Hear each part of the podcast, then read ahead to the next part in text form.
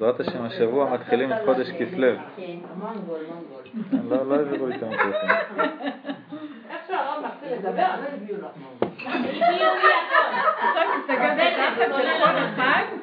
קיבל... חודש כסלו בוטל. עכשיו הוא מתחרט על זה שהוא הרשה לנו. לא מתחרט, לא מתחרט. לא. כתוב בספר היצירה. ספר היצירה כתב אותו אברהם אבינו. יפה מאוד. מיוחס לאברהם אבינו, שזה ספר קצת עתיק, יש אומרים שהוא אפילו לפני הארי פוטר, אפילו שזה די דומה.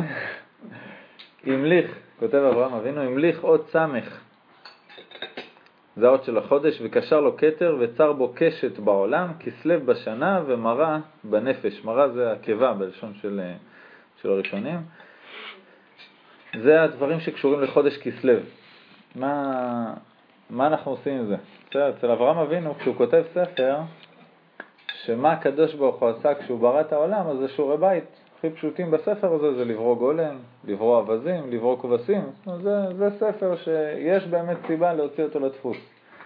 אצלנו היום אתה מנסה להרחיב מכל מילה, מכל משפט, משהו, טיפה לקחת לעצמך. אה, הגאון מווינה, כשהוא למד עם התלמידים שלו ספר יצירה, אז לסיום של הספר הם ברו שלושה אווזים, ואכלו אותם, ככה לכבוד הסיום, כי זה שיעורי בית, זה אומר שהבנת את הספר היצירה. אז טוב, לא נראה שאנחנו נברא פה פשטידון מהמשפט הזה, אבל מה אפשר לקחת לעבודת השם של החודש זה דבר מאוד חשוב. אז יש לנו את הקשת. הקשת או הקשת, שניהם נכונים. הקשת הראשונה אחרי המבול נראתה בחודש כסלו, אומרים חז"ל, והקשת מסמלת את הקשר בינינו לבין הקדוש ברוך הוא, בין העול, העולמות העליונים לבין העולמות התחתונים, בין המעשה בראשית לבין היצורים פה בעולם. אומר הפסוק, ואומר אלוהים זאת אות הברית, אשר אני נותן ביני וביניכם, ובין כל נפש חיה אשר יתכם לדורות עולם, את קשתי נתתי בענן, והייתה לעוד ברית ביני ובין הארץ. זאת אומרת, הקשר בין הגשמיות לרוחניות זה הקשת. זה, זה סוג של אות שהוא מחבר את הלמעלה ואת הלמטה, את הפנימיות ואת החיצוניות. היוונים, שזה החודש שלהם, ככה זכותם אנחנו אוכלים סופגניות ויש לנו חופש מהבית ספר ועוד כמה דברים טובים. היוונים רצו שעם ישראל יפסיקו להאמין שהקדוש ברוך הוא מנהיג את העולם, שהוא משגיח את העולם, על העולם. יכול להיות שאתם מאמינים שהוא ברא את העולם, אבל מבחינתנו הוא ברא את העולם לפני ששת אלפים שנה, שם שעון מעורר של ששת אלפים שנה, דברו איתי יותר מאוחר והלך. זה מבחינת היוונים. מבחינת עם ישראל מאמינים שהקדוש ברוך הוא משגיח ומנהג כל רגע ורגע. אז מה שהם רצו זה בעצם, אה, היוונים גזרו, אה, כתבו על קרן השור, אין לנו חלק באלוקי ישראל. מה זה קרן השור? יש כמה פירושים. אחד הפירושים זה שבעבודה. בעבודה מטמטמים לך את הראש, מההתחלה ועד הסוף, וגם כשאתה חוזר הביתה שולחים לך אימיילים וטלפונים ובלאגן.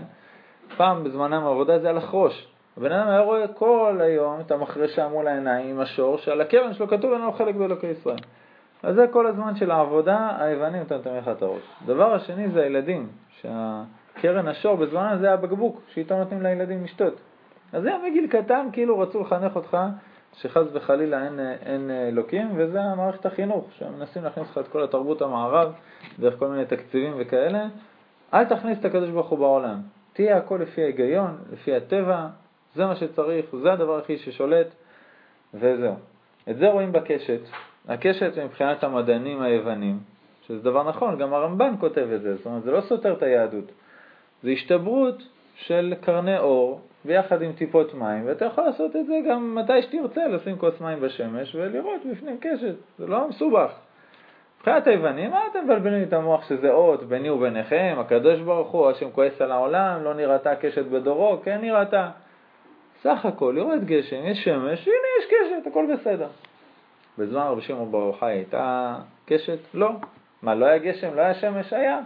רבי יהושע בן לוי כל הזמן שהוא היה חי, לא הייתה קשת. למה? הקדוש ברוך הוא לא כעס על העולם, הם הגנו על הדור. היה גשם ושמש והכל, אבל לא היה קשת. היוונים אומרים לא, זה טבע, זה הכל לפי המדע, זה מה שחשוב. גם הקשת השנייה, שזה הקשת, הקשתים, שבזמנם הקשתים הם היו אלה שמנצחים את המלחמה. השבטים שהם כנגד החודשים, אז החודש הזה, כסלו, זה כנגד שבט בנימין. שבט בנימין היה כתוב עליהם שהם היו קולעים אל הסערה ולא מחטיאים, וזה האנשים של חודש כסלו. אז גם הקשת, גם הכוח של המלחמה מבחינת היוונים, חוזק. היו מתאמנים שבע שנים, יוצאים לקרב, זה היה בשבילם חופש, זה היה מנוחה קרב אמיתי. לאימונים היה הרבה יותר קשה. כן. קפה באימונים, נס בקרב. זה הסיסמה. וכמה שיהיה לי יותר שרירים, כמה שאני אהיה יותר מאומן בקשת, ככה אני יותר אצליח. אל תבלבל לי את המוח על תפילות. באו החשמונאים והראו בדיוק ההפך. גם הקשת שבשמיים זה הקדוש ברוך הוא שעושה. נכון, זה הטבע, אבל מה יש בפנימיות של הטבע? מי ברא את כל הטבע שהפנימיות שלו תיצור את זה, ומתי שהוא רוצה כן תיצור את זה? מי ברא את ה... מי נותן את הכוח לקשת להילחם? מי מנצח את המלחמות באמת על ידי הקשת והחיצים? הקדוש ברוך הוא. זה באים עם ישראל ורואים בחנוכה את זה שהשמן דולק שמונה ימים. אז הוא אומר, כן, יש טבע, יש פה שמן, יש פתילה, אבל הוא לא דולק לפי מה שהוא אמור לדלוק. אז כנראה שיש פנימיות בתוך הטבע. זה הבינה. זה הבינה שמתגלית בחנוכה, הבינה, הספירה שלה זה שמונה, זו ספירה עליונה. הבינה קוראים לה גם אימה הילאה, עולם הבא, שזה הרוחניות שבתוך הטבע. האימא, האישה, יש לה את התכונה לקחת משהו מאוד קטן ולפתח את זה לבן אדם שלם. זה בדיוק לגלות את הפנימיות שבדבר, לגלות אותו בחיצוניות בצורה שלמה. אז היו הרבה הרבה מעם ישראל שנטו אחרי היוונים, והמתייוונים היו לצערנו מאוד נפוצים.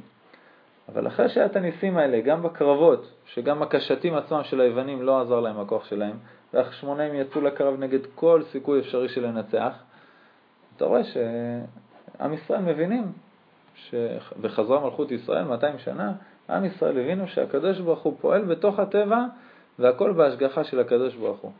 זה חנוכה, זה שאתה שר בני בינה ימי שמונה. זה הספירת הבינה שהבינו דבר מתוך דבר, שמתוך הניסים ראו את ההשגחה של הקדוש ברוך הוא בתוך הטבע. חודש כסלו זה באמת חודש שמוכן לדבר הזה, שמוכן להבנה שבן אדם שיושב ומתבונן וחושב, הוא יכול להבין איך הקדוש ברוך הוא מתערב בתוך הטבע. על היוונים כתוב, יפת אלוקים ליפת וישכון בעולה שם. יפת זה היוונים, שם זה היהודים, הצאצאים כמובן. יפת אלוקים ליפת, באמת אתה צודק. אם אתה תסתכל במדע, אתה תראה את הקרני שמש ואת ההשתברות של האור, ואתה תראה את הכוח ואת העוצמה ואת הקשת, ואם יהיה לי יותר טכנולוגיה צבאית, אז אני יותר יכול לנצח. נכון, אבל וישכון באו לשם. זה חייב להיות מתוך הסתכלות של הקדוש ברוך הוא, של היהדות. זה אומר שהיהודים משתמשים בקשת, משתמשים במדע, משתמשים בהכל, אבל לא כוחי ועוצם ידי, אלא הקדוש ברוך הוא הנותן לי כוח לעשות את החיל הזה. זה ההבדל בין היהודים ליוונים. תיקח את זה עכשיו לכל סוגיה שאתה מגיע אליה. תורה מול צבא, תורה מול עבודה, תורה מול בניין בית המקדש. אני לא שולל את הטבע. אני הולך לצבא, ואני הולך לעבוד, ואני אבנה את בית המקדש בידיים, אבל הכל מתוך הסתכלות של הקדוש ברוך הוא. תפילה להשם, ידיעה שהוא נותן לי את הכוח, הכל. אז זה הזוהר הקדוש אומר, זה מה שהיה מיוחד בדוד המלך, שאמר, ארדוף אויביי ואשיגם ולא אשוב עד כלותם. והיו ארבעה מלכים. רק דוד המלך יכל לצאת למלחמה ולנצח ולרדוף ולהשיג ולא לשוב עד כלותם, ולדעת שזה הקדוש ברוך הוא נותן לו את הכוח. כל המלכים האחרים יכלו או רק לרדוף, או רק להילחם, או ללכת לישון כמו חזקיהו, ואמרו אם אנחנו נעשה יותר מזה, אנחנו נחשוב שזה אנחנו ניצחנו. אין לנו את הביטחון הזה בהשם. דוד המלך ידע שהוא יכול ללכת ולנצח והכל, ועדיין עם שם השם על השפתיים. לא, שלא תזוח דעתו להגיד זה אני וכוחי ועוצם ידי. אז המדע והיופי, יפת אלוקים ליפת, זה מראה את החיצוניות, כמה, איך, באיזה צורה. וישכון בעולה שם זה בעצם הפנימיות שמאחורי כל דבר שפה בעולם, מה שמנהג שזה הקדוש ברוך הוא, שזה האמונה שלנו בהשם. לקשת יש תכונה יפה, שהיא לוקחת משהו אחד ומוציאה אותו למקום אחר. במקרה הזה זה החץ, מעבירה אותו ממציאות אחת למציאות אחרת. זה, זה משל שאנחנו רואים אותו בתרגום אונקלוס, של היהודי שהוא לוקח משהו פה בעולם הזה הגשמי ומעביר אותו לעולם הבא. או שזה תפילה, נכון? יעקב אבינו אומר, בחרבי ובקשתי, אונקלוס כותב בצלותי ובבעותי, בתפילה שלי.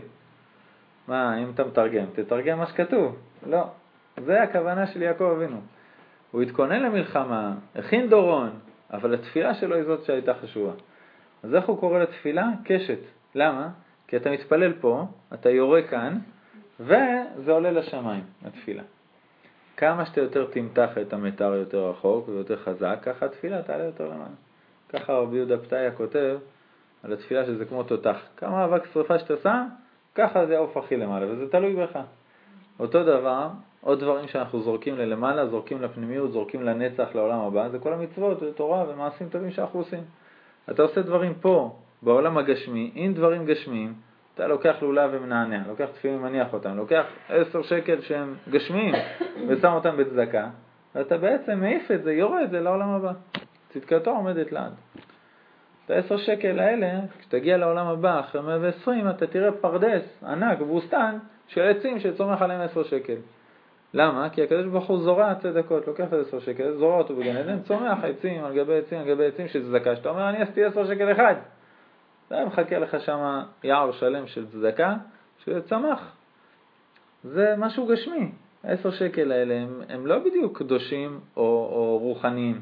אני יכול לתת להם ביס אפילו, לשבור את השיניים. זה גשמי לחלוטין. אתה יכול לקנות עם זה פלאפל וזה יישאר גשמי. ואני יכול לתת את זה לעני, שהוא יקנה עם זה פלאפל, וזה יעבור לנצח. דבר אדיר.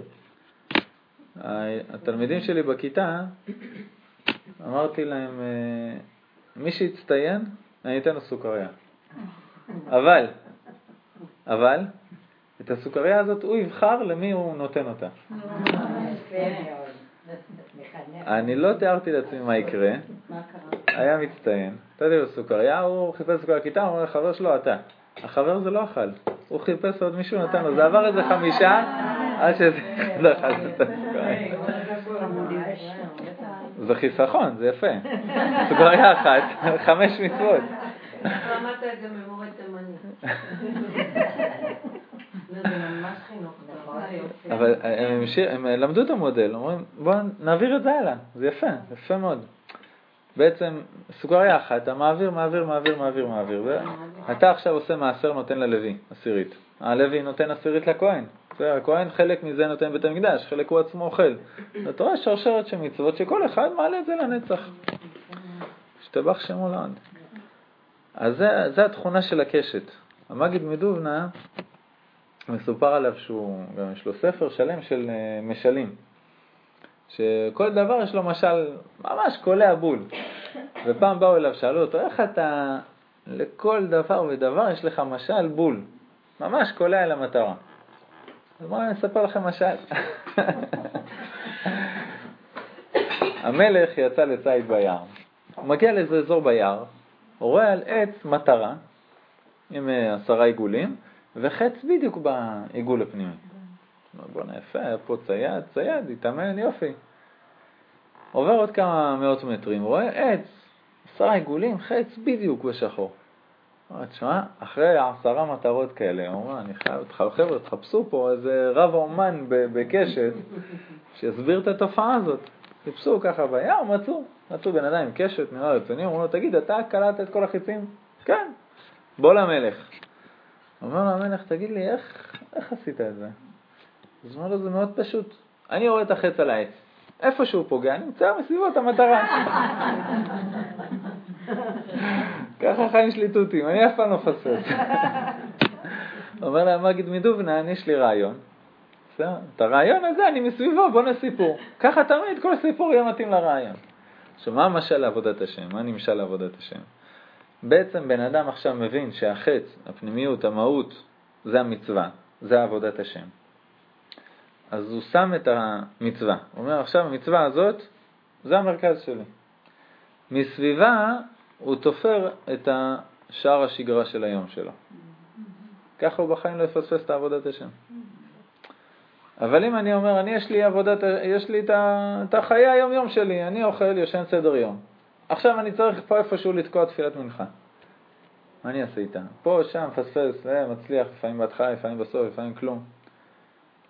הוא אומר, קודם כל תשים מנחה, תבנה שחרית, מנחה ערבית, מצוות האלה והאלה, לא יודע, אני סתם זורק, החלטתי לקרוא 40 יום את כל שיר השירים, עם רש"י, אני קובע את זה, זה, זה עכשיו האבן החשובה שלי היום. מסביב זה תבנה, אתה ללכת לגן, ללכת לעבודה, ללכת לדברים, מסביב זה אתה בונה. ככה בן אדם אף פעם לא יפספס את המהות שלו, אף פעם לא יפספס את הפנימיות של החיים ואת המצוות האלה. האיבר של חודש כסלו, אומר לנו אברהם אבינו, זה הקיבה. הקיבה היא מאוד קשורה לחודש כסלו, יש כאלה שיגידו שזה הספנג'ים, הסופגניות, אבל זה יותר, קיבה רגישה יותר. אה, לביבות. אה, באמת יש מנהג ישראל דינו, אומרים חז"ל, וכל הדברים האלה שקשורים לשמן, זה לא סתם, זה לא סתם אה, אבא של לאה. כל חג כמעט הוא, הוא לוקח מאכל של החג והוא מסביר לי. למה עם ישראל נוהג להכין את המאכל הזה דווקא? יש להם הולדת גם בחודש הזה, אני בכסלו, נכון. י"ח בכסלו. נכון, חי כסלו. יפה. שקט. העניין של כל הדברים שמטוגנים בשמן, זה כמובן קשור לחנוכה, ובהחלט יש נס בשמן, שמים במטבח טיפה ואתה, הכל ספוג, אבל אה, בישיבה היינו מסתלבטים שהשניצלים זה מאכל של יום אחד, אבל השמן מספיק לשמונה ימים.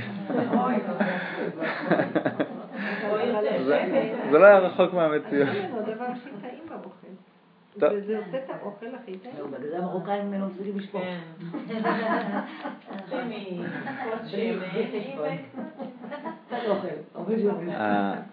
עכשיו, שים מאכלים של שמן שהם קשורים למוציא או לנפשות או דברים כאלה, אז הרב זכריה אמר לנו תמיד שתסתכל, המאכלים של חנוכה זה דברים שעל המחיה. זאת אומרת, שמן ותצור ברכה להם על המחיה. כי זו הברכה היחידה שאתה אומר על מזבחך והלך הלך. שהמזבח מופיע רק בברכה הזאת. מה זה המזבח של חנוכה? חנוכה של בית המקדש, השמן, הכל, זה לא סתם. על הדרך זה טעים, דבש. בכל אופן, האיבר שבגוף שקשור לחודש הזה זה הקיבה. אם תסתכלו, דיברנו עד עכשיו על הפנימיות של להוציא אותה החוצה, לגלות אותה בחיצוניות, זה העבודה של הקיבה.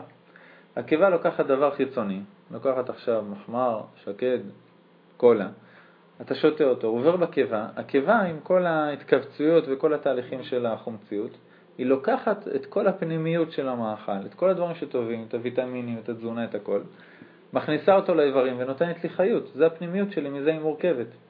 כל מה שלא צריך את החיצוניות, היא זורקת החוצה. מה שיפה במן, שהיו אוכלים במדבר, לחם איברים, לחם שנבלע באיברים, 40 שנה לא היו צריכים ללכת לשירותים. לא היה שם שירותים כימיים ואת היונקת דבש הזאת, ולא היה צריך את זה במדבר.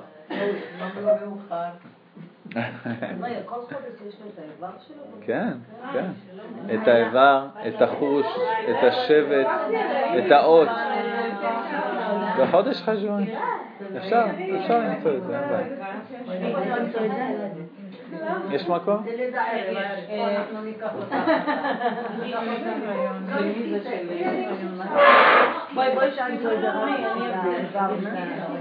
תקשיב בגוגל, תקשיב בגוגל, איברים לפי חודשים, חושים לפי חודשים, שבטים לפי חודשים, לא בעיה.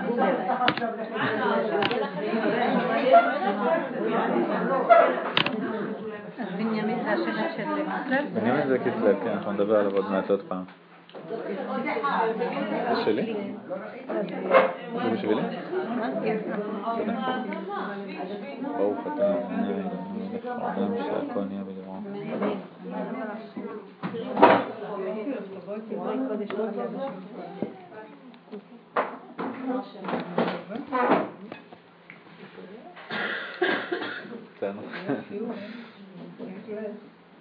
הקיבה היא גם זאת שעושה את הבירור של הניצוצות הרוחניים. אומר האריזה, לא על הלחם לבדו יחיה האדם, כי על כל מוצא פי השם יחיה האדם, כי על כל מוצא פי השם שבאוכל יחיה האדם. בכל אוכל, בכל דבר יש ניצוץ רוחני. כשאני אוכל את זה, הקיבה היא זאת שמבררת, לא רק הקיבה, השיניים, שזה החוכמה, הגרון, שזה הבינה, ואחרי זה הקיבה, הוושת והקיבה, מבררים את כל הניצוצות הרוחניים שהנשמה שלי צריכה, התרי"ג איברים הרוחניים שלי צריכים מהאוכל הזה, ואחרי זה גם הגשמיים. זאת אומרת, זה ממש הקיבה, היא עושה את העבודה הזאת של הפנימיות, לקחת את הפנימיות ולהאכיל אותי. בגלל זה חז"ל דורשים, אל תקרא ונטמאתם בם, אלא וניתמתם בם. שבן אדם שאוכל אוכל לא כשר, אומר, אומרת הגמרא, הוא נהיה מטומטם. מה זה מטומטם? לא בשכל, נהיה מטומטם בדעת, בדעת לקדושה. זאת אומרת, ברצון לעשות מצוות, בהבנה של דברי תורה, ברצון לקדושה, בהבנה בכלל של כל התפקיד שלך בעולם. כל זה, זה מטמטם אותו. למה?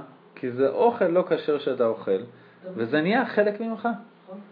אם בן אדם אוכל, חס וחלילה, חזיר, לוקח לתאים שלו בגוף, שבנויים מהחזיר הזה, שבע שנים להתחלף. שבע שנים. זאת אומרת, שבע שנים יהיה בו, יהיה בו השפעה. הוא חזר בתשובה דקה אחרי זה. בסדר? דקה אחרי שהוא אכל את אחר, שבע שנים שחזר בתשובה, הוא עדיין סובל את ההשפעות של זה. וזה דבר מאוד חשוב, שאם האוכל שאתה מכניס לתוכך הוא כשר, הכל נראה אחרת לגמרי. יש, שמעתי פעם סברה שיכול להיות שהיא נכונה, היא נשמעת נכונה. אתה רואה אנשים שהם בצבא, מוסרים את הנפש על עם ישראל בלי לראות בעיניים. עד הרמות הכי גבוהות. יוצאים מהצבא, עוברים לפוליטיקה, מתחרפנים, נופלים על כל השכל. למה? בצבא הם אכלו 30 שנה אוכל כשר, ממש כשר, ברוך השם, קשור בצבא עם מדהימה. ואחרי זה הולכים לאכול כל מיני מסעדות וכאלה שרצים וטיולים מחוץ לארץ בפוליטיקה, וזה מה שאתה מקבל. אז זה דבר מאוד יפה, הקיבה היא מאוד מאוד קשורה לדבר הזה, זאת אומרת את הפנימיות שלך אתה בונה על ידי הקיבה.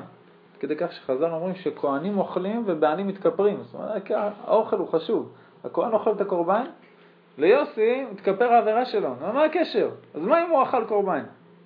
יש קשר מאוד הדוק בין הרוחניות והכפרה לבין הקיבה והאוכל. היהדות היא לוקחת את זה למקום מאוד טוב, את הקטע של האכילה, בחגים, שבתות, בשיעורים. ומדהים גם, ונכנס. איך החכמים שלנו ידעו כל חייו, כל דבר, איך הם ידעו אה, מה, מה באמת כשר ומה באמת אה, לא כשר. הם היו צריכים לדעת את כל החיות ואת כל מה שיש במים. זה רמה יותר, יותר, אה.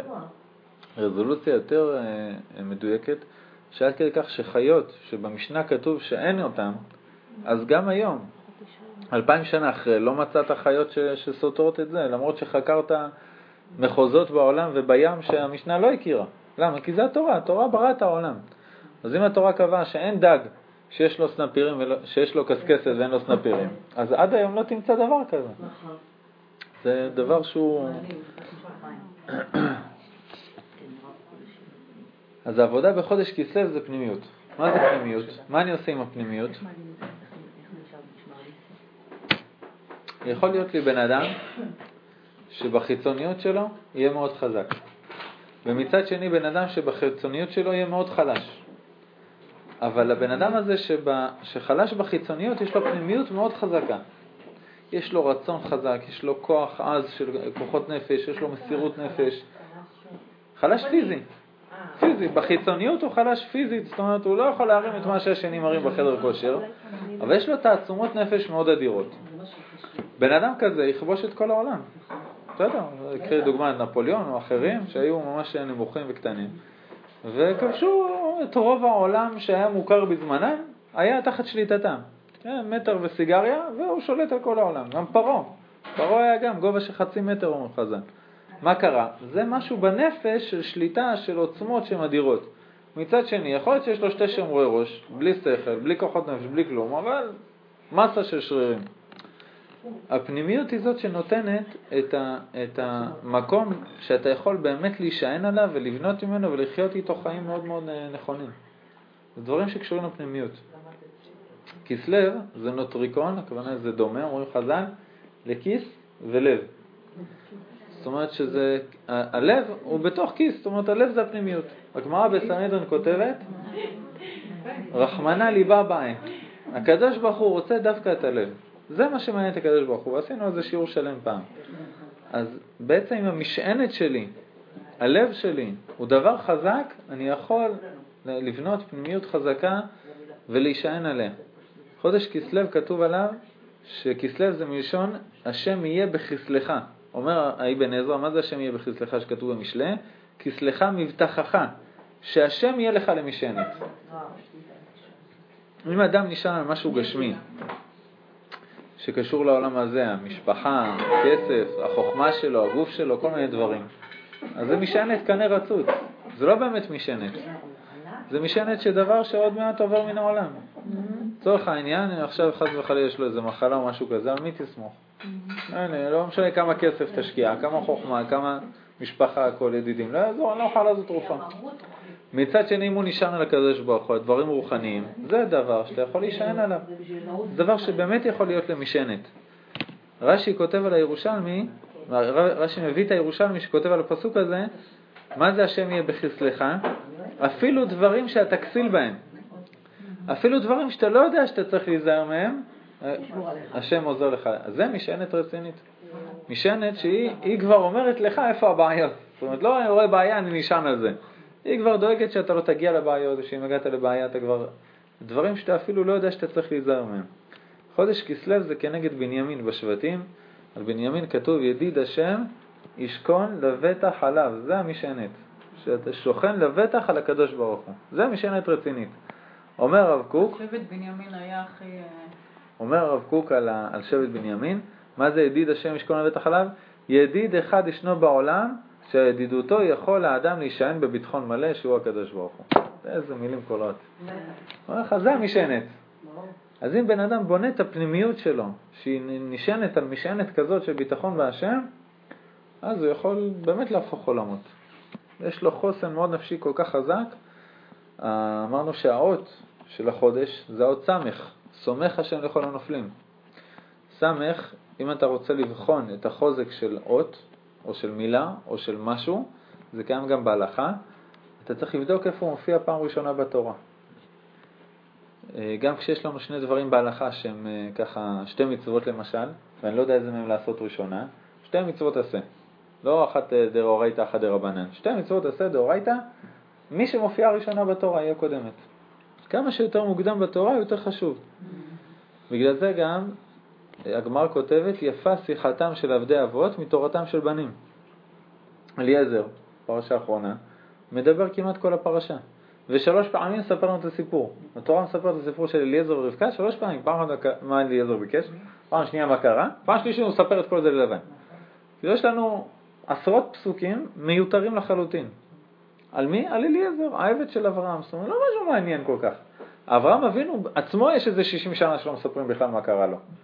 אז על פה, על, על יום אחד של אליעזר אתה מורח פרשה שלמה, במיוחד, שאיך אני יודע שאסור uh, לתפור בשבת, לסרוג בשבת, שאסור לבנות אוהל בשבת?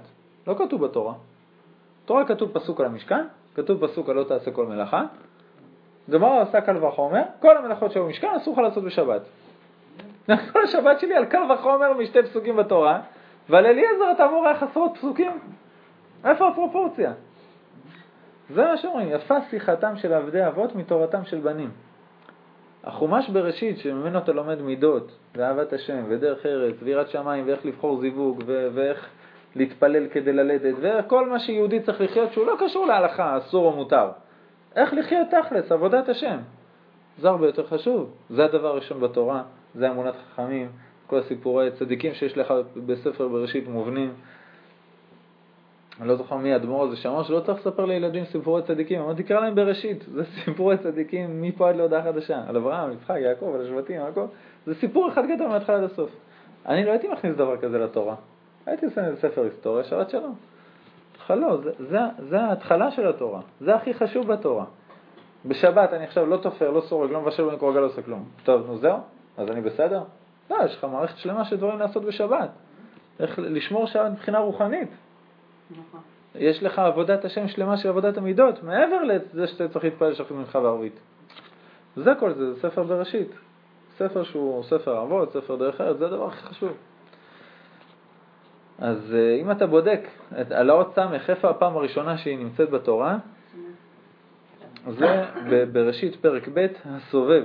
הוא מדבר שם על הנערות מסביב לגן עדן, הסובב. זאת אומרת, סמך, הפעם הראשונה שהיא מגיעה, היא מגיעה בעניין של מסביב. אומרים המקובלים, זה כדי להראות שהסמך שעיגול היא מראה על ההשגחה של השם שהיא תמידית, ההשגחה שהיא מעבר לעולם שלנו. נפתח סוגריים בקבלה, יש את הקו, שהקו זה הנהגת המשפט, אומר הרמח"ל, איך שאתה מתנהג ככה הקדוש ברוך הוא נותן לך, שכר ועונש. העיגול זה הנהגה שאחראית, ההנהגה של העיגולים זה הנהגה שאחראית לתת שפע לעולם, לא משנה מה תעשה. לא קשור למעשים שלך, שפע שהעולם מתקיים תמידי. זאת אומרת שכשאדם צריך נס ולא מגיע לו, הוא לא יכול לפנות למידת המשפט, לא מגיע לך.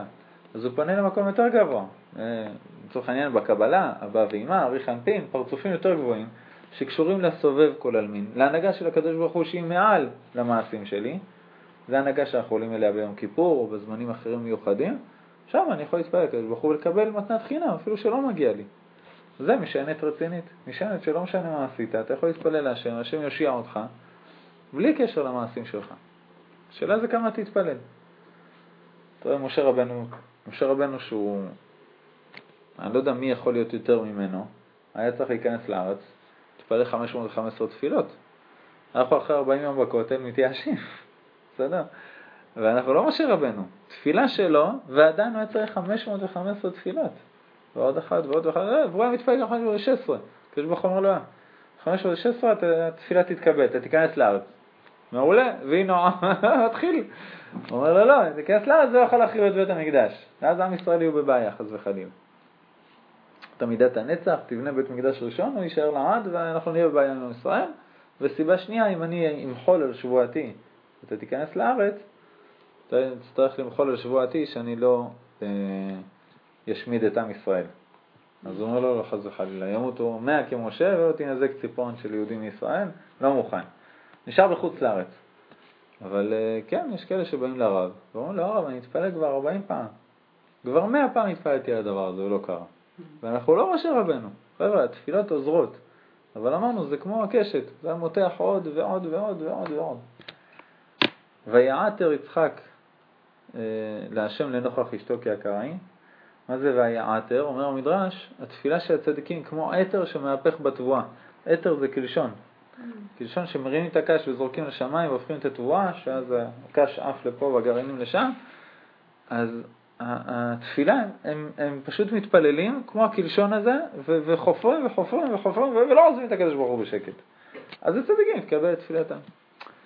לא, אנשים שהם לא מכירים את הכוח של התפילה, אז לא התפללתי פעם פעם, כנראה השם לא רוצה. השם לא רוצה. השם מתאבל לתפילתם של צדיקים. תתפלל על זה אלף פעם, זה כן, זה כן יקרה. הרב הרוש אומר כמעט בכל שיעור. הוא אומר, יש משהו שאתה מאוד רוצה, תתפלל עליו חודש, אבל תהיה נודניק. אל תעזוב את הקדוש חודש מהדבר הזה, כל שנייה ושנייה זה יתקבל, זה יעשה. תבדקו אותו, אני חושב שהוא צודק. הבן של אה, רבי אריה לוין, אה, זצ"ל, אה, רבי רפאל לוין, אז אנשים היו באים אליו לקבל ברכה, אז הוא אומר, תרשמו לי על פתק את השם, בעזרת השם יהיה בסדר. מי שברכה, נותן להם ברכה. הולכים הביתה, אחרי כמה ימים, באמת היו רואים ישועות. והוא אמר להם, תבואו, תגידו לי שהכל בסדר, תבשרו לי גם בשורות טובות. עכשיו, זה היה נשמע כאילו צדיק, זהו, הוא גוזר והקדוש ברוך הוא מקיים. יום אחד מישהו עקב אחריו, ראה שהוא משלוש בלילה עד חמש בבוקר עד התפילה של ותיקין, הוא בבית הכנסת. אמר, אני חייב לדעת מה הוא עושה בבית הכנסת בזמן הזה. הוא התחבא שם מתחת לאחד הספסלים, שלוש בלילה הוא רואה את רבי רפאל לוי נכנס, בבית כנסת במחנה יהודה שם, והולך, אוסף את כל הסידורים בבית הכנסת, מסדר אותם במקום, אם יש חומש קרוע, מתקן אותו עם סלוטפ, תופר אותו מה שצריך, מסיים, בית הכנסת נראה טוב, הולך לארון קודש, מוציא פתק, בוכה עליו שעה, על הפרוכת. בוכה, השם, אני הבטחתי להם שיהיה בסדר, בבקשה, שההבטחה שלי לא תלך לכאן, בוכה, בוכה, בוכה. מסיים לבכות, מוציא עוד פתק, בוכה, השם. אז זה לא שזה ככה, החפץ חיים בא אליו יהודי שהיה לו את המחלה, לא עלינו ולא עליכם. והחפץ חיים אמר לו, תתחזק בזה וזה, אה, יהיה בסדר. באמת המחלה עברה לו. אחרי 40 שנה, כשהחפץ חיים היה בן 90, הוא בא אליו, הוא אומר לו, המחלה חזרה לי. הוא אומר לו, אני לא יכול לעזור לך. הוא אומר, מה לא יכול לעזור? פעם שבירכת אותי לפני 40 שנה, חייתי עוד 40 שנה. הוא אומר לו, אבל אז עשיתי עליך 40 תעניות. Mm. עכשיו אין לי כוח. כן, כן, תראו מה זה. זה לא שהתפילה לא עובדת, אבל תשקיע, תשקיע, תתאמץ, תמסור את הנפש של התפילה, זה ייראה אחרת לגמרי. אז הסמך זה באמת העיגול הזה, שזה הנהגה של, שהיא הרבה הרבה מעל לזכויות שלנו, וזה סומך השם לכל הנופלים. שבן אדם נופל, למה הוא נפל? כי היה מגיע לו, ככה נגזר עליו בשמיים. תודה. איפה נגזר עליו בשמיים? הנהגת השכר והעונש? אז יש סומך השם לכל הנופלים. יש את המקום של העיגול שהאדם יכול לעלות מעל ההנהגה הזאת, ולקבל את השמיכה, את המשענת, הרבה הרבה מעבר לדבר הזה. אז כמו שאתה מושך את החץ יותר רחוק, יותר אחורה, הוא יעוף יותר רחוק. ככה זה גם בחוסן הנפשי. ככל שאדם יותר יסמוך על הקדוש ברוך הוא, יותר יחשוב על זה שהקדוש ברוך הוא, במילים של הרמח"ל, הוא לא רק אחד במציאות, הוא לא רק ברא את העולם, הוא גם מנהל ומנהג את העולם כל רגע ורגע, הוא גם יחיד בשליטה, שזה הכי קשה להבין ולהפנים, שהשכנה ממול למחרת בבוקר, זה הקדוש ברוך הוא זימן לך. כמה שיותר החודש שתחשוב על הדבר הזה, ככה יותר יהיה לך משענת פנימית יותר חזקה, יהיה לך יותר כוחות נפש. לך יותר כוחות נפש, אתה יכול להגיע למצב של החשמונאים, של מסירות נפש, שיש להם כל כך כוח ומשענת שהם יוצאים למלחמה לא הגיונית. זה העוצמה של כסלו. התכונה של כסלו, אמרנו את החושים, את האותיות, את השבטים, התכונה זה השינה. בכסלו יש תכונה של שינה, מטבע הדברים זה גם הלילות הכי ארוכים של השנה, זה מתחבר ככה טוב, זה גם החורף, שככה, שהשינה זה... לגמרי, לגמרי. הטעות הכי גדולה זה פוך. אל, אל, אל תעשו את הטעות הזאת, אתה לא יוצא בבוקר. שינה זה התכנסות פנימה, לתוך עצמך, זה לחסום את כל הרשמים מבחוץ ולהתכנס פנימה לכל מה שעבר עליך במשך היום, לתת מודע והכל. החורף, זה גם, זה הזמן שכל הכוחות של הטבע מתכנסים בתוך האדמה, בונים את עצמם לאט לאט כדי שבהמשך אה, יצאו בכמות יותר גדולה. עכשיו, יש שינה שלילית ויש שינה חיובית, וצריך להיזהר, כי זה שיש כוחות של שינה בחודש הזה, זה אומר שאם לא תנצל אותם לטוב, זה יהיה שינה שלילית. שינה אתה מקבל. שאלה איזה שינה. אה, יש לי לילה ארוך, יופי, סוגר ככה איזה בגלה עם סומסום, איזה 12 שעות של שינה ככה, 8 עד 8 או 7 עד 7, או שזה שינה חיובית. שינה באמת שאתה חדשים לבקרים רבי אמונתך, שאתה הולך לישון מתוך, מתוך תורה, מתוך תפילה, מתוך חשבון נפש, ולא ככה מול איזה מסך עד שאתה נרדם. שינה כזאת אתה מתעורר עם נשמה חדשה. חדשים לבקרים רבי הנשמה עולה לשמיים, היא לא מתביישת לעלות, היא חוזרת חדשה. שינה שלילית זה בריחה מהמציאות. זה שינה שהאדם ישן, אבל לא בשביל להתעורר, ישן בשביל, כי אני לא רוצה להיות ער. שינה של שמיניסטים כזה. כל כיתה י"ב, כמה שיותר לישון. למה? כי הם לא בדיוק יודעים מה לעשות עם החיים, בדיוק במעבר עם ההורמונים והכל. עזוב אותי, תן לישון. יש כאלה שלא סיימו עם השמינית, גם עד גיל 30 ו-40 ו-50. כן. הרב קריאת שמע, הם אומרים רק בישיבה? סוף השיעור, בעזרת השם. שינה חיובית, נכון, נכון, סוף השיעור. שינה חיובית זה באמת שינה שאתה ישן כדי לצבור כוחות בשביל הערנות. זה החורף, זה חודש כסלו, זה השינה. כל דבר שהוא פחות טוב שעובר עליך זה שינה חיובית. אז עכשיו יש לי בעיה, אבל אחרי זה הכוחות נפש שלי יפרצו בצורה יותר חזקה. בפרשת השבוע אנחנו רואים משהו מדהים. בארץ ישראל, גם אם אנחנו מדברים על לגלות את הפנימיות, בארץ ישראל יש פנימיות עצומה ואור מאוד מאוד מאוד גדול שצריכים להתגלות. בפרשת השבוע יצחק אבינו, אנחנו רואים שהוא יודע שיש ברכה גדולה בארץ ישראל, אבל ההתחלה של מה שהוא נפגש איתה זה רעב, חושך בעצם. ויהי רעב בארץ, מלבד הרעב הראשון שלנו מאברהם, וילך יצחק אל אבימלך מלך פרישתים גררה. יצחק יודע שיש ברכה, הוא קיבל את הברכה מאברהם. בכל מכל כל, אברהם אבינו קיבל את הברכה שהיא בכל, שזה השכינה, העביר אותה יצחק שזה מכל, ואחרי זה כל שזה יעקב, שאומרים ברכת המזון, העבירו את הברכה מאחד לשני, אבל הוא אומר כנראה שהברכה לא תהיה אצלי, כי מה הוא נפגש? רע וחושך, זוועה, רק צרות, עקרות, כל, כל, כל מיני צרות שהם לא פשוטים. הוא הלך לעקדה לעשות את הניסיון הכי גדול שיש לו בחיים, שזה עקדת יצחק, כי הוא ביקש שאברהם תקשור אותי חזק שאני לא אפסל בשחיטה. וכשהוא חוזר מהעקדה, אמא שלו מתה, כאילו זה מה שהוא מקבל מהקדוש ברוך הוא על הניסיון הזה, זה הבונוס. אמא שלו שהוא לא התנחם עליה, רק אחרי שרבקה נכנסה לאוהל, וחזר הענן, ויש מפרשים שאומרים שזה הדמות של אמא שלו נחה על האוהל, והנר דאג משבוע לשבוע, והוא נותן לה ככה חלה, עיסה, והוא אומר לה, יש הערב סעודה עם 100 אנשים, תעשי מזה חלות לכולם, והוא רואה שיש ברכה בעיסה, רק אז הוא מתנחם. זאת אומרת, זה היה לו מאוד מאוד קשה הקטע הזה. אז, אז הוא מקבל מאברהם אבינו במסורת שמחכה לו ברכה מאוד גדולה בארץ. הוא מגיע, רואה זיפט.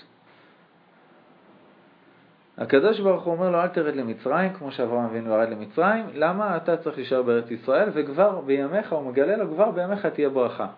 אל תרד מצרים, שכון בארץ אשר הוא מעליך, גור בארץ הזאת, ויהיה עמך. זאת אומרת, זה לא יהיה אצל הצאצאים, אתה כבר תראה את הברכה של הארץ. ואברכך, כי לך ולזרעך אתן כל הארצות האלה. והקימותי את השבועה אשר נשבעתי לאברהם אביך. ואז יצחק אבינו נשאר בארץ ישראל, ומתגלים לו האוצרות של הארץ. ויזרע יצחק בארץ ההיא, וימצא בשניים מאה שערים, ואברכהו אדוני. ויגדל האיש וילך הלוך וגדל עד כי גדל מאוד. ויהי לו מקנה צאן ומקנה בקר ועבודה רבה, ויקנו אותו פלישתים. וגם כשאברהם אבינו מתחיל את העסק, הוא פוגש את הרעב, הוא פוגש את הכנענים, הוא לא פוגש את זה שהקדוש ברוך הוא מבטיח לו שהארץ הזאת שלו.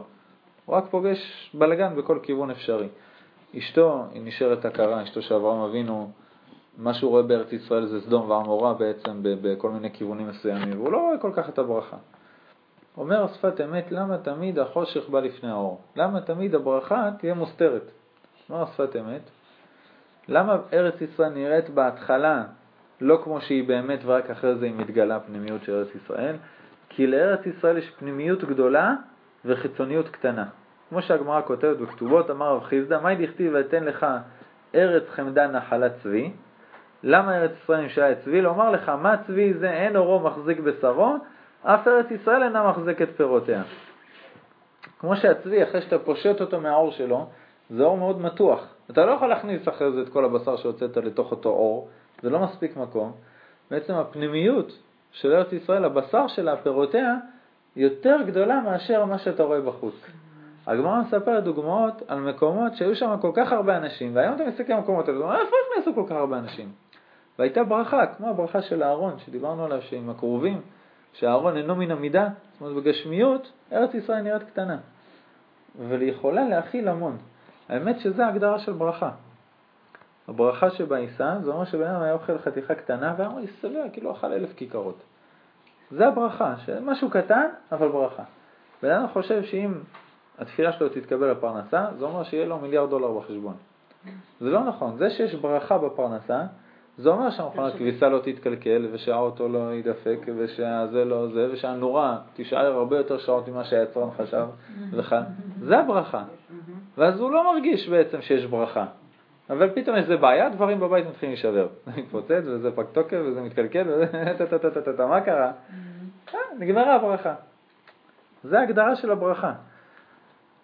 כי היא מעט הכמות ורב האיכות, כי העיקר בה הוא הפנימיות. לכן נדמה כצבי שאין אורו מחזיק את בשרו, שהפנימיות רב מאוד מן החיצוניות מהלבוש החיצון. גם עם ישראל אותו דבר, בפנימיות הם הרבה הרבה יותר מהחיצוניות, בפנימיות אתם, בחיצוניות אתם מהמעט מכל העמים. אבל פנימיות שלהם רב וגבוה מאוד, כן, ואעשך לגוי גדול, זה לא שאנחנו נהיה כמו הסינים. אעשך גוי גדול זה, זה עם ישראל מאוד קטן, אבל גוי גדול זה העוצמות של הנשמה. שלעם ישראל יהיו עוצמות מאוד מאוד אדירות.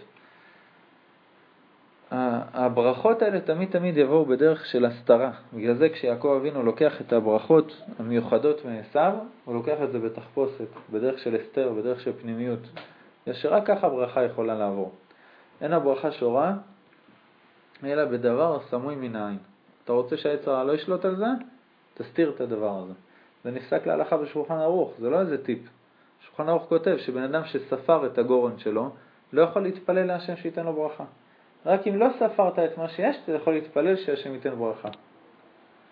אין הברכה שורה, זה הלכה בשולחן ערוך. הבן איש חי כותב על פי הסוד, את מה שהשולחן ערוך והרימה והרבה מהספרדים, מרוקאים בטח, עושים בהדלקת נרות, גם אשכנזים, שקודם כל מדליקים את הנרות, ואז מסתירים ואומרים את הברכה כשזה מוסתר. ואז אחרי זה נהנים מהאור. הבן חי אומר, זה לא איזה משהו כזה חמוד שאתה עושה ככה על הנרות. זה כאילו את התנועה הזאת. הוא אומר, יש לזה סוד גדול ועצום בפנימיות, שאת הברכה תעשה כשיש אור, אבל הוא מוסתר. שם הברכה נכנסת בדרך של אסתר. שם הברכה יכולה לחול בדבר הסמוי מן העין. אם הנרות מחובים, אז אין הברכה על מה לחול. היא בהסתר, אבל אין לה על מה לחול. תדליק ותכסה, ואז תברך. דבר שגם נפסק להלכה. אני מדבר על נרות שבת. נרות שבת. האור חיים הקדוש כותב שחוץ מהברכות שיצחק נותן ליעקב כשהוא גונב אותה מעשיו, ייתן לך אלוקים איתה לשמיים, שמונה הארץ, עובדי גם תירוש, יעבדו חמים, ישתחררו אברהם וגביר לאחיך ישתחוו לך בני יחר, אורך ובוחר ברוך, אומר הרב חיים הקדוש, כתוב לפני זה ויברכהו, ולא כתוב מה יברך אותו, ואז אחרי זה כתוב הרבה הרבה ברכות. אומר הרב חיים הקדוש, הוא נתן לו טונות של ברכות שלא כתובות בכלל בפסוק, רק התורה רמזה אותם בויברכהו. מה זה הברכות האלה? הוא אומר הברכות שהקדוש ברוך הוא נתן לאברהם, שהוא בירך את אברהם בכל, ואותם הוא העביר ליצחק, זה היה חייב להיות בדרך של אסתר. כל הברכות שכתובות בפסוק שקראנו עכשיו, אתן לך אלוקים נתן לשמיים ראשון הארץ, זה לא בהסתר, זה כתוב בתורה. כל מי שזה אפילו מתורגם להרבה שפות, זה best seller התנ"ך, ה Bible. כולם יכולים לראות. הוא אומר לא, לעם ישראל יש ברכות שלא מופיעות אפילו בפסוק שהן מוסתרות מרוב שהן גבוהות. ברכות יותר גבוהות ממה שכתוב בפסוק. אתה רואה באמת שהברכה מגיעה ככה בדרך של ההסתר. אומר השפת אמת מה, על הפסוק בתהילים, מה רב טובך אשר צפנת ליראיך, פעלת לחוסים בך נגד בני אדם, צפנת רק ליראיך, פעלת רק לחוסים בך. זאת אומרת, את הברכה יראו רק מי שהם חוסים בך, יראיך, רק עם ישראל יראו את הברכה.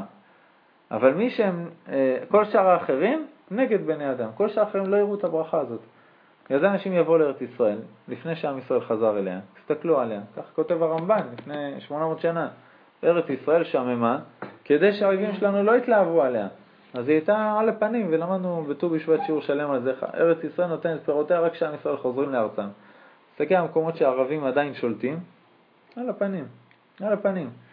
בוכים לך, למה אה, אה, מעכבים לך את החולה במחסום?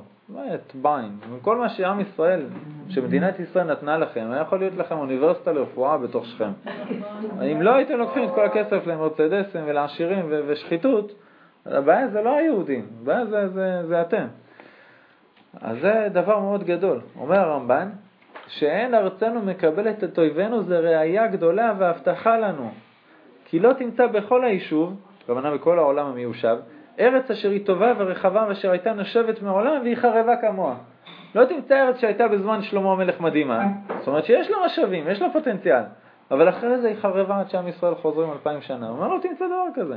כי מאז יצא ממנה לא קיבלה אומה ולשון וכולם משתדלים להושיבה ואין לאל ידם. את הברכה של ארץ ישראל אתה לא תראה על פני השטח. זו הפנימיות שצריך לגלות אותה. כולם מכירים את רוטשילד, נכון?